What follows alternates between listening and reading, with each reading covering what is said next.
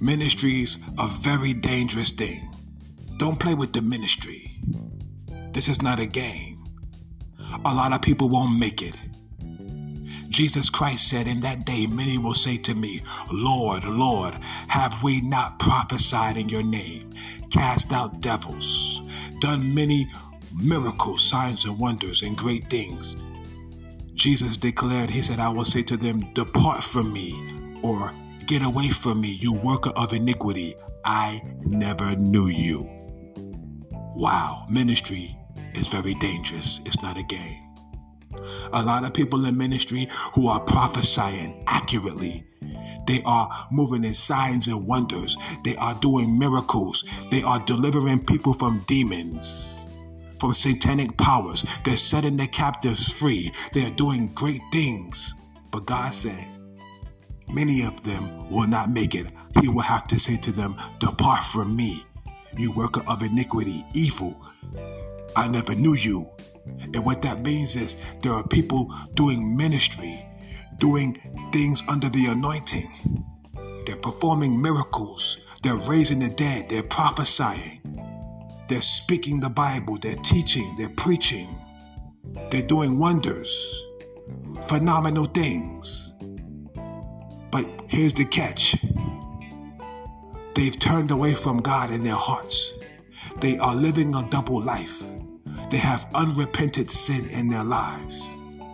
They're operating out of their gift. No longer are they operating out of relationship with God.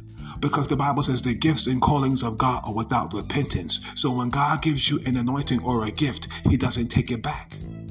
So whether you are praying or not, whether you're spending time with God or not, whether you're in the Word or not, the gift is still going to work. This, this gift is by grace and it's still going to function. And so there are ministers, there are preachers, there are Christians, there are leaders who are functioning out of a gift, but they're not functioning out of relationship. They've turned away from the relationship and the covenant and the fellowship with God. So they're still doing miracles. People are still doing. Uh, uh, people are still getting saved. They're still. They're still doing all these different endeavors activities, miracles, signs and wonders, prophecy, etc. It could be anything. It could be whatever. They're still doing it because the unction of the anointing is still flowing because the gifts and callings are without repentance. God doesn't take the gifts back. So they think, well, I'm doing this, that's wrong. I'm doing that, and that's wrong too. And I'm doing all this evil, but God is still using me. No, God is not still using you. He just hasn't taken the anointing from you, and He hasn't given you the time. He has given you time to repent, but He hasn't taken the gift away from you. So it's up to you to repent. It's up to you to be committed to turn back to God in humility. That's the key. That's the key. The key is repentance and humility. And don't think that because the gift is still flowing and God hasn't taken the gift away, don't take that as thinking that, or to think or mean that God condones or is okay with your lifestyle. Uh oh, somebody. You see, you have to bring yourself. The Bible says, the Apostle Paul declared, bring your body under subjection. You got to crucify your flesh. You got to discipline yourself, and you have to have self control and bring your body under subjection to the Spirit. Otherwise, you will be a castaway. That's what the Apostle Paul said.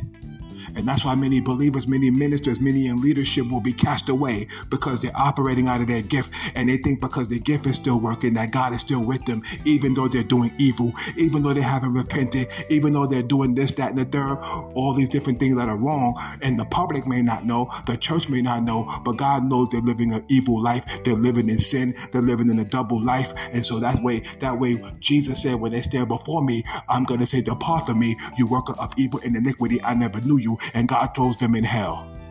And that's what happens. And that's the bottom line. I'm telling you right now.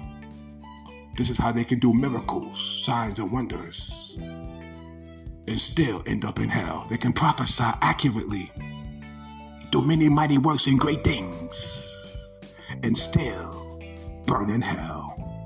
Oh, you've been warned. And that's the bottom line to God be power, praise, and preeminence forevermore.